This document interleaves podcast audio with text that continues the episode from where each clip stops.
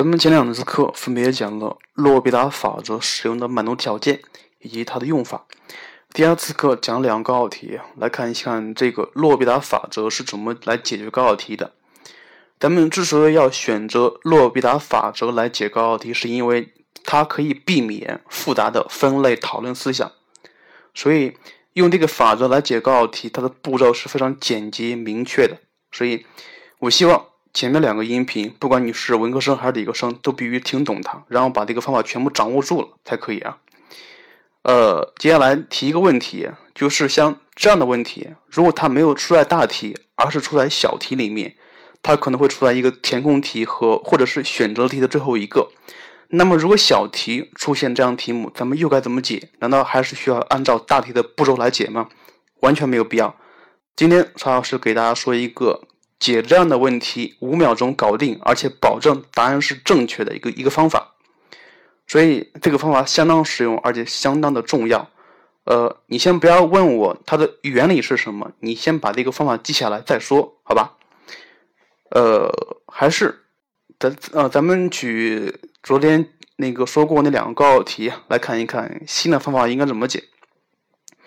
先看第一个。二零一零年的全国卷，全国一卷理科题压轴题第二问：已知 f(x) 等于一的 x 次减一减 x 减 ax 方，若当 x 大于等于零时，f(x) 大于等于零恒成立，让你求 a 的范围。呃，看了没？第一步怎么办？端点值是零，x 大于等于零，端点值是零。如果如果说它是 x 大于零呢，那么端点值咱们也看成是零，不管是有没有等号，都都是可以看成是端点值的。所以你看一下，你把端点值代入原函数，你会发现了 f 零等于零。然后如果 f 零等于零的话，那么咱们继续做。如果发现 f 零不等于零，那么这个方法是无效的。呃，f 零等于零，然后。再对函数进行一次求导 f(px) f 撇 x 等于一的 x 次减一减二 ax，然后求完导之后，这个现在是属于一阶导，咱们把这个端点值代入一阶导，看看它的值是不是零。很显然，f 撇零等于一的零次减一减零还是零。如果你发现了一阶导之后代入端点值还是零的话，那么毫不犹豫进行第二次求导，就是求它的二阶导，就是 f p 撇 x，呃，同样代入端点值，那么 f p 撇零就等于一减二 a。原题是让你解大于等于零的范围，所以直接写是一减二 a 大于等于零，解完之后是 a 小于等于二分之一。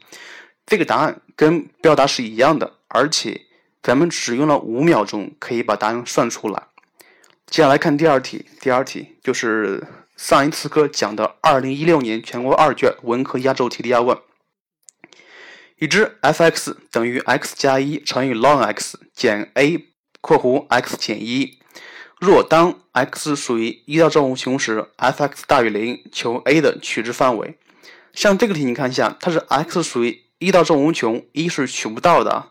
那么咱们还是把这个一看成端点值，看成端点值。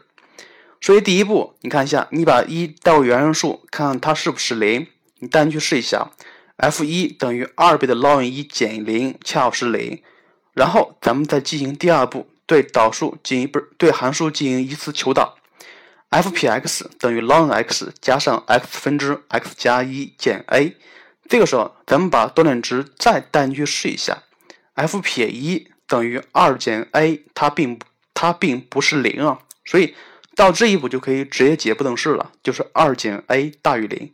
解完之后是 a 小于二，这个时候你可能会发现了，答案是 a 小于等于二，而咱们那个法等算的是 a 小于二，是不是出现错误了？没错，像这个法子有有一个小瑕疵，就是那个等号不一定可以取得到，所以咱们统一一下。用这个方法，不管是它给的区间是开的还是闭的，呃，只要满足这这些条件，那么咱们都要把答案上写上等号才可以。写成等号，这个需需要特别的说一下，要写上等号才可以。好了，这两个题目讲完之后，你看一下，呃，分别解这两个题目，总共不到半分钟，总共不到半分钟，而且保证答案是对的。所以，像这个方法，它是适它是适合题目出在一个小题里面，或者是它出在一个大题里面。你说完之后，需要对题目进行一个验证，也可以用这个方法来验证一下。但是如果出了大题，千万不要这样写步骤，是没有分的，是没有分的。好了，咱们再重新把这个方法重新说一遍。第一步怎么办？第一步是看端点值是谁，不管是开的还是闭的，咱们都把那个嗯，都把那个值看成端点值，然后把端点值代入原函数，你看一下它等不等于零。如果等于零，那么继续做；如果不等于零，那么题目不可以用那个方法做，要选择其他方法。第二步。是求导的，求导对函数进行求导，然后把端点值带进去。如果你发现，呃，求完导之后代入端点值，它的值是零的话，那么你还需要再进行一次求导，然后再把端点值带进去，看是不是零，直到不是零为止。如果求完导之后发现了那个把端点值带进去那个值不为零，那么咱们就可以直接解不等式了。所以总共分两步，总共分两步，总共分两步。最后说一下，这个答案需要做一次修正。如果没有等号的话，最好把把答案答案上的那个等号给它加上去，加加上去。好了，今天说的是这个方法。咱们三期音频都讲了同一个东西，呃，应该来说把这个东西讲的算是比较的全了。不管是小题还是大题，都提供了两类方法。